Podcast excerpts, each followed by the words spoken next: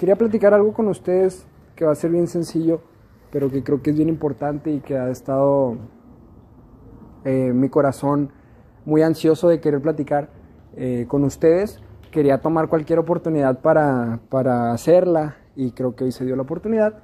Entonces espero que, que estén prestos pues al mensaje.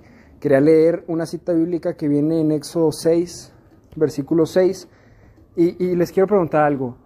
Si yo se las leo, ¿creen que sí la capten o la necesitan leer? Porque a veces, por ejemplo, dicen, ah, abre tu Biblia, con una amén si estás listo y toda esa onda.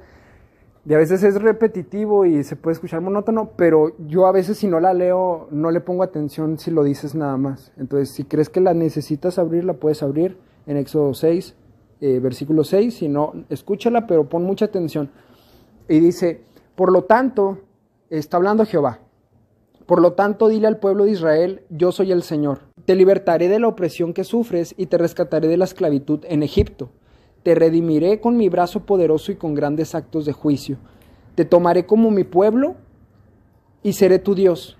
Entonces sabrás que yo soy el Señor tu Dios, quien te ha librado de la opresión de Egipto. Te llevaré a la tierra que juré dar a Abraham, a Isaac y a Jacob. Te la daré a ti como tu posesión exclusiva. Yo soy el Señor. Éxodo 6 es el versículo 6 y el versículo 7. Eh, yo le titulé a, esta, a este mensaje Vivimos como en los tiempos del Éxodo. Mano arriba si entendiste esa referencia. Para los que no la entendieron, que están acá con cara de... Eh, yo tengo una canción que escribí con mi hermano Diego Franco que se llama Venus. Eh, este tema eh, dice en el coro, vivimos como en los tiempos del Éxodo, oprimidos y subyugados.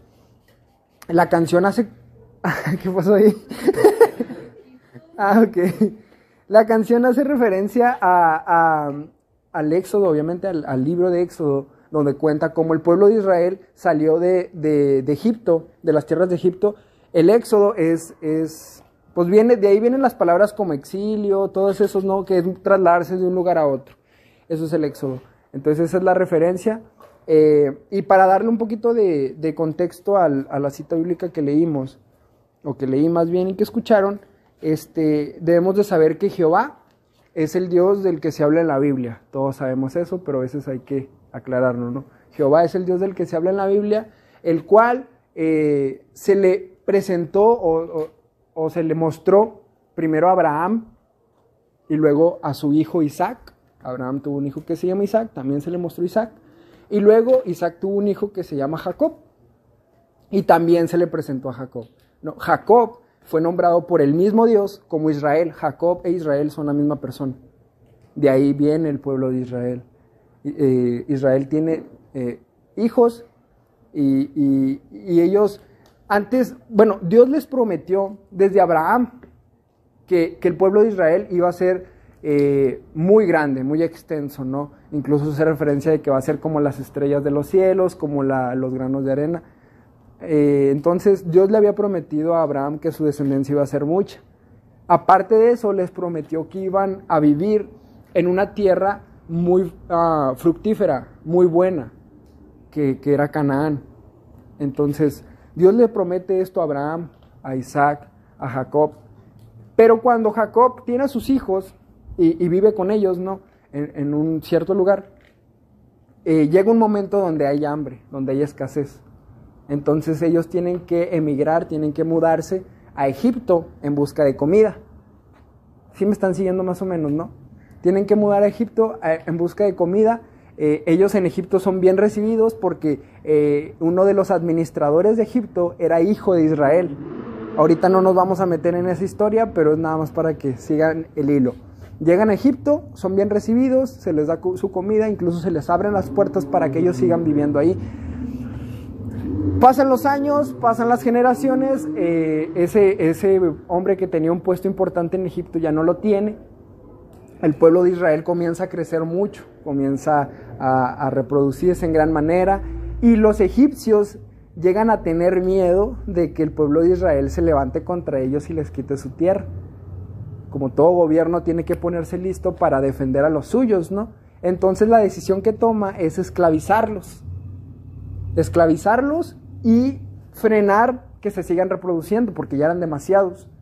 ¿Cómo hacen eso? Bueno, empiezan a, asesinar a niños, eh, varones. Entonces llega un punto donde dice, máteme a todos los niños menores de dos años para que ya no se reproduzcan más. Sin embargo, no, no todos eh, tienen ese fin trágico, ¿no? Hay un personaje del cual habla la Biblia que es Moisés. Moisés se salvó de ser asesinado. Eh, también no nos vamos a meter de lleno a la historia de Moisés, pero sí vamos a hacer referencia a ella. Eh, Moisés es encontrado por el gobierno de Egipto, entonces él crece como si fuera un príncipe de Egipto. Él, crece siempre en el palacio de Egipto y, y, cuando crece, cuando llega a una edad donde tiene conciencia, se entera de una u otra forma que él no es egipcio, a pesar de que él había crecido toda su vida con esa idea. Se entera que él no es egipcio, que él es judío. Judíos son eh, los, los de Israel, ¿no? Acuérdense que de, Israel uno de sus hijos es Judá, judíos, ¿no? Es más complicado, pero vamos a tomarlo así para entenderlo. Eh, él se da cuenta que es judío y dice, ah, bueno, se sale a, caminar y a pensar las cosas. ¿Y qué se encuentra allá afuera? A sus hermanos, a sus hermanas, a su pueblo esclavizado. Y, incluso eh, menciona la Biblia que llega un punto donde mira a un soldado egipcio que está golpeando a, un esclavo judío porque desobedeció una orden y, Moisés se llena tanto de coraje que actuando de la manera más primitiva que pudo haber actuado, asesina al soldado egipcio. Y cuando se da cuenta que lo que hizo era un delito, él solito se exilia y se va a tierras lejanas a vivir porque lo van a meter al bote. Se va a tierras lejanas, allá en tierras lejanas él se casa, comienza a trabajar y justo en ese momento, lejos de la sociedad, es cuando Dios lo llama. Y un poquito parafraseando, en pocas palabras, Dios se había acordado de la promesa que le había hecho a su bisabuelo Abraham, a su tataratatarabuelo Isaac, a Jacob que es Israel. Y, habla con Moisés y les dice, tú eres el elegido para sacar a mi pueblo de Egipto. Eh, obviamente, de ahí, bueno, de ahí viene el contexto del texto que leímos ahorita, era Dios hablándole a Moisés. Y, obviamente con esto, pues el, gobierno egipcio no se iba a estar con las manos cruzadas o nada más les iba a abrir la puerta y decir, sí, váyanse, no hay ningún problema. Obviamente el gobierno egipcio puso resistencia, pero ¿cuántos sabemos que no hay gobierno que pueda frenar lo que Dios quiere hacer en una nación? Amén. Entonces, ahora, poniéndolo un poquito actual, o tomándolo para nuestro tiempo, muchos de nosotros vivimos como el pueblo de Israel. Y, tal vez tú puedas decir, pero Víctor, nosotros no estamos esclavizados por un gobierno. Bueno, eso es lo que tú crees, pero eso tampoco es el tema del día de hoy. Nosotros tal vez no estamos esclavizados por un gobierno ajeno al nuestro, ¿no? Nosotros somos un país libre y soberano. De hecho, el día de hoy estamos celebrando la independencia de nuestro país que son 222 años de ser independientes de España. Nosotros antes sí dependíamos de, una, de un país distinto al nuestro, que era España. Nos independizamos eh, a balazos, claro, sí, porque ¿cuál, ¿cuál, es otra forma de hacerlo? Y desde entonces hasta los días de hoy, nada, se crea. Sí, nos independizamos, ya no vivimos esclavos, somos un país soberano, somos libres, somos 100% mexicanos, lo traemos en la cara. si no, mírense en un espejo. No se crean. Entonces, pero si nosotros no vivimos esclavizados de esa forma, entonces, ¿por qué digo que nos parecemos al pueblo de Israel? Porque muchos de nosotros seguimos viviendo esclavos de nuestros pecados. Dice Juan 8:34 que Jesús respondió, en verdad, en verdad les digo, hay que poner atención cuando la Biblia menciona una frase dos veces. Normalmente se va a decir algo importante. Y en esta ocasión Jesús dijo, en verdad, en verdad les digo, o en otras versiones dice, de cierto, de cierto les digo, que todo el que comete pecado, esclavo es del pecado. Entonces todos vivimos esclavos a nuestros pecados. Y tú podrás decir, pero Víctor, yo no soy eh, adicto a nada, yo no soy un vicioso, no soy drogadicto, no soy alcohólico, ¿cómo me puedes decir tú que soy esclavo a algo. Bueno, déjame decirte que no tenemos que ser alcohólicos ni drogadictos para ser esclavos de nuestros pecados, ¿no? ¿Y cuántos no vivimos esclavos a nuestros pecados? Yo vivía esclavo a, mis pecados en el pasado. Y, te quiero ser sincero, voy a hablar un poquito de, lo que Dios ha hecho con mi vida, ¿no? De mi testimonio. Y cuando la gente me invita a, dar mi testimonio o así, eh, normalmente sí me crea un poquito de conflicto, un poquito de dilema, porque mi testimonio no es el más impresionante del mundo. O sea, yo no, yo no era un pandillero que Dios rescató de las calles, ¿no? O yo no conocía a Jesús en prisión. A veces escuchamos testimonios de gente que conoció a Jesús en prisión y ese es un testimonio impactante. O yo tampoco no, tenía una enfermedad terminal eh, de la cual Dios me sanó y por eso creo en Él, nada de eso. Pero debemos de saber que siempre que Jesús salva un alma y la arrebata al enemigo, es un milagro de amor. Dile al que tienes un lado, eres un milagro de amor. Díselo, díselo, sin problema, díselo. Yo nací en, cuna cristiana. Que decir cuna cristiana es un, es un ejemplo, es, un, es una frase que tenemos los cristianos que decimos cuando venimos de una familia donde mamá es cristiana, papá es cristiano y desde niño a mí me enseñaron a venir a la iglesia mis papás. Yo venía con mis hermanos, con, con, mis papás, eso era común para mí, ¿no? Venir a la iglesia siempre ha sido muy común para mí. E, entonces yo vengo de, una familia cristiana y a pesar de haber venido a, la iglesia toda la vida, eh, yo no había tenido un encuentro con Jesús. Y muchos de nosotros a veces vivimos así, ¿no?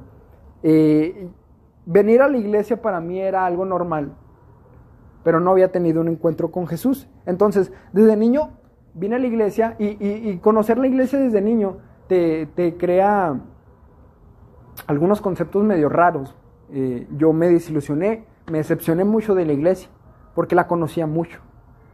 Y, cuántos no hemos vivido a veces decepcionados de, la iglesia, ¿no? Había muchas cosas que me gustaban, pero también había muchas cosas que no me gustaban. Entonces, eh, eso me alejó un poco de la iglesia y en mi adolescencia fue cuando me alejé un poco más de la iglesia y por ende de Dios. Porque, admítelo, en realidad cuando tú te alejas de la iglesia te alejas de Dios. O sea, no hay medias tintas, ya son muchos los testimonios de gente que si se va de la iglesia se aleja de Dios, no quieras jugártelas al vivo, ¿no? Y a mí me sucedió eso, en mi adolescencia fue lo más lejos que había estado de Dios.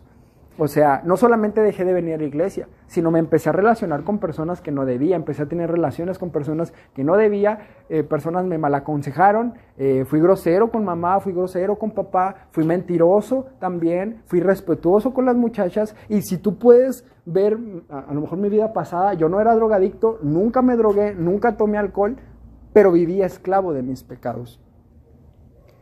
Entonces, también recuerdo que mi vida en el pasado no tenía rumbo, no tenía esperanza, no tenía sentido. Yo sentía que nada más me despertaba en las mañanas, vivía unas horas y me volvía a dormir. ¿Y cuántos no hemos vivido así? ¿Cuántos no hemos tenido un tiempo en nuestra vida que no nos sabe, no nos sabe la vida? O sea, simplemente no hay nada diferente en nuestros días, eh, no hay esperanza, no hay ningún sentido. No vivimos por una razón. Es cuando viene el desánimo, es cuando viene el desgano, el desgane o como se diga y, no hay razón de vivir, simplemente estamos viviendo, simplemente está sucediendo, simplemente está pasando el tiempo, ¿no? Entonces, es importante mencionar también eh, que desde mi niñez a mí siempre me ha gustado la música, en especial la música urbana. En aquel tiempo, pues yo escuchaba eh, mucho rap, mucho reggaetón, ¿no? Eh, yo siempre he sido fan de esta música desde niño.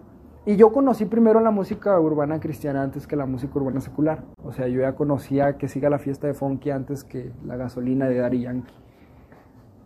Siempre me gustó la música, eh, pero cuando me alejé de, la iglesia, la música secular no empezó a llamar la atención. Eh, empecé a consumir música secular y ojo aquí, debemos de ser bien cuidadosos con que escuchamos, porque lo que escuchamos muchas veces también es lo que somos lo que vemos muchas veces también es lo que somos, es lo que reflejamos. Entonces yo empecé a consumir este tipo de música que me gustaba, me gustaba mucho el ritmo, pero el contenido no era nada edificante en mi vida, o sea, simplemente me dañó más de lo que me pudo haber beneficiado, ¿no? Yo escuchaba a los raperos lo que decían, ¿no? Que yo maté a fulano, que yo me acosté con la mujer de Mengano, que tengo dinero para aventar para el cielo, todo ese tipo de cosas, y yo quería hacer eso. Esos eran mis ejemplos de hombre, pero tú sabes cuál fue la herramienta que Dios usó para hablar a mi vida? Fue precisamente la, música urbana cristiana. Yo recuerdo que un día en la noche yo quería escuchar música y yo tenía una colección de discos piratas de, música urbana cristiana. Yo puse uno de esos discos, era el disco Revolución de Redimidos, todavía me acuerdo cuál era, ese es el disco que trae la canción de Yo no canto basura. Y yo tenía ese disco pirata. Y lo puse y cuando lo escuché, lo escuché completo. Eh, no solamente esa canción, sino todas eh, llegaron a mi corazón. Verdaderamente eran, era música que, me gustó, que me, que me volvió a traer a, escuchar música cristiana, porque yo la había dejado por completo, pero, pero ese disco volvió a llamar mi atención y tocó mi corazón y a partir de ahí empezó a, a ver algo diferente en mi vida. ¿Sabes cuál fue el día que yo decidí entregarle mi vida a Jesús? Fue en un evento de rap cristiano. Por eso creo tanto en esta música y por eso la hago, por eso creo que esto puede verdaderamente hacer un cambio en la juventud. O sea, a lo mejor si yo no hubiera tenido esa experiencia diría lo mismo que muchos dicen, ¿no? De que la música es simple entretenimiento y demás, pero si Dios cambió mi vida de esa forma, pues creo que hay muchos jóvenes allá afuera que fueron iguales que yo, que son iguales que, como yo era, y, para ellos es este tipo de, de contenido, ¿no?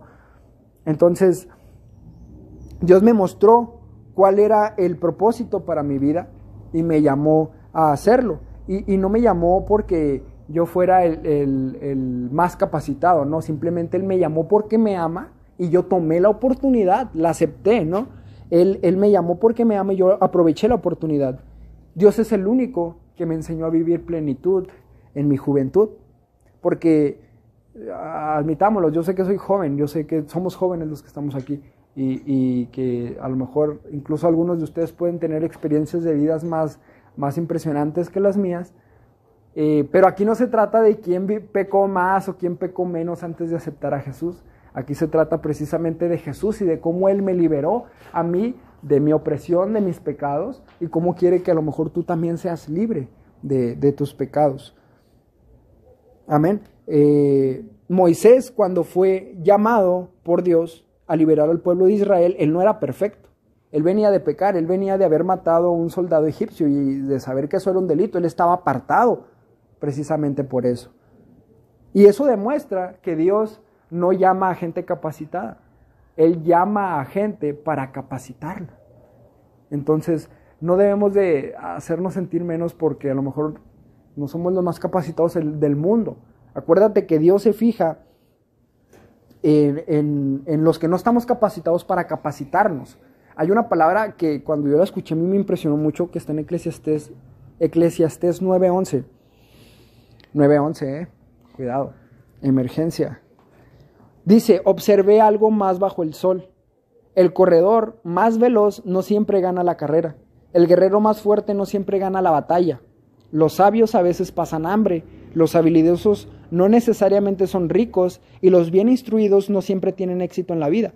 Todo depende de la suerte, de estar en el lugar correcto en el momento oportuno. Entonces, no se trata de lo capacitado que nosotros podemos estar cuando Dios nos llama. Cuando Él nos llama es nada más por su gracia, es por su amor, es por su suerte, no la suerte del mundo, sino la suerte que Dios nos da. El momento oportuno donde Él nos llamó para poder nosotros cumplir eh, la misión que Él tiene para nosotros. Amén. ¿Tú crees que Dios me llamó por ser el mejor cantante o el más guapo o por estos recitos de oro? Eh, por estos recitos de carbón. No, Dios, Dios no te llama por como tú eres. Dios, Dios te llama porque te... Dios te llama porque te ama. Y tenemos que aprovechar esas oportunidades. ¿Cuántos sabemos que tenemos un Dios de oportunidades? Amén. Eso es lo importante.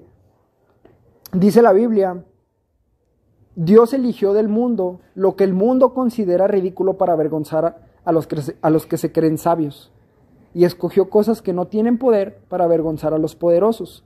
Dios escogió lo despreciado por el mundo, lo que se considera como nada, y lo usó para convertir en nada lo que el mundo considera importante. Solo es cuestión de tomar la oportunidad. Y repito, ¿cuántos sabemos que tenemos un Dios de oportunidades? Un Dios que nos da la oportunidad de vivir plenos en nuestra juventud. El mismo Eclesiastés, ahora 11.9, al revés. Dice, gente joven, la juventud es hermosa, disfruten de cada momento de ella, hagan todo lo que quieran hacer, no se pierdan de nada, pero recuerden que tendrán que rendirle cuentas a Dios de cada cosa que hagan. Y en otras versiones dice, deleítate en los días de tu juventud, pero sobre toda cosa Dios te va a juzgar. Debemos de saber que no hay juicio para nosotros de nadie más que de Dios. Y aquellos que quieran enjuiciarnos sin ser Dios, pues simplemente es un juicio vano. Nada más del juicio de Dios es el que tiene importancia y relevancia para nosotros. Amén. Entonces, solo Dios puede juzgarnos sobre cómo vivir nuestras vidas. ¿Sí? Y algo que debemos de saber, y ya con esto cierro, es que Dios no quiere que nuestra vida sea perfecta. Él quiere que nuestra vida sea libre. Entonces a mí me gustaría que se pusieran de pie conmigo